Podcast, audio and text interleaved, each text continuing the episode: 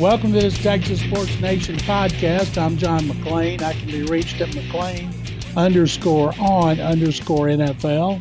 I'm Greg Rajan. I can be reached at Greg Rajan, R A J A N, on Twitter.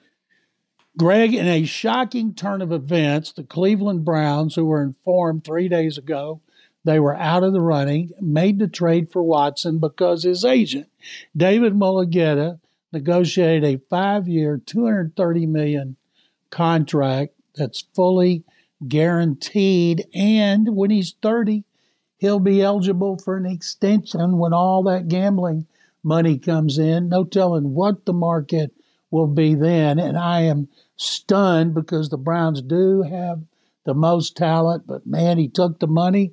I don't blame him to play on the banks of Lake Erie in the worst weather in the NFL. 46 million a year average annual value.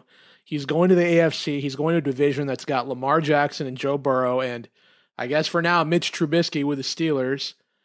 And then Watson's to he's in a loaded AFC. You figure he could, would have gone to the NFC South. Might have been less treacherous terrain, but hey, money talks and if you can get 230 million guaranteed, I guess I would have done the same thing even if it is playing in Cleveland, but Funny thing, what is John? What is the real life equivalent to paying through the nose for something you could have had for free five years ago?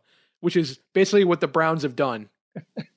I had forgotten all about that. The the Browns passed up on Deshaun Watson. They passed up with that trade with Rick Smith, and they've regretted it. And then they took Baker Mayfield, and now they really regret it because Mayfield wants to be traded. But Watson, the Texans are relieved to get three first round picks, a three and a four.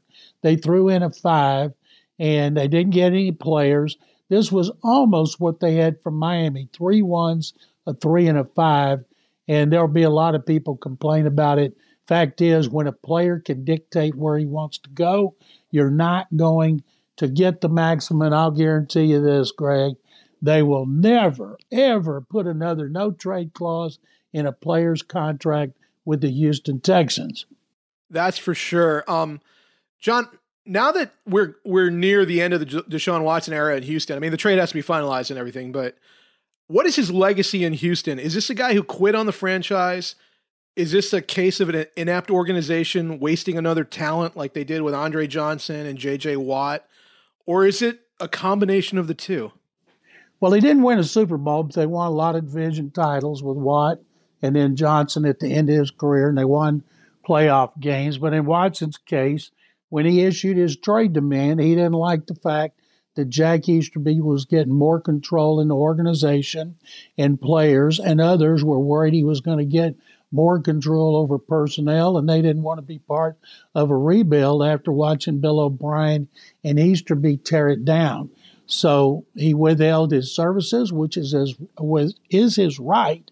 And David Mulugheta was shrewd enough to include a no trade clause, which nobody thought anything about because remember, he was emotional. He cried when he was introduced to the media and his family and friends and former coaches in a Zoom call the first week of September of 2020. And then he played great and I'll tell you what, the Cleveland media and the fans up there who grew tired of Baker Mayfield, they have got to be pinching themselves right now, Greg, because they thought they were out of it. They thought they might get Matt Ryan in a trade, and Matt Ryan can now stay in Atlanta. Mayfield can be traded to to Indianapolis or wherever they want to do it. But for, after all the tumultuous times that have gone on involving quarterbacks, I think when Mayfield finds out his new zip code, everybody can take a deep breath again and a big sigh of relief.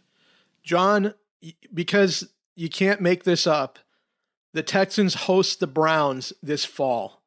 That is going to be a Houston homecoming, probably like no other. I'm not sure a, a former Houston athlete will has ever gotten booed the way Deshaun Watson will probably get booed this fall. Well, I think you'll get a lot of cheers too because people will be upset with the Texans because they're bad.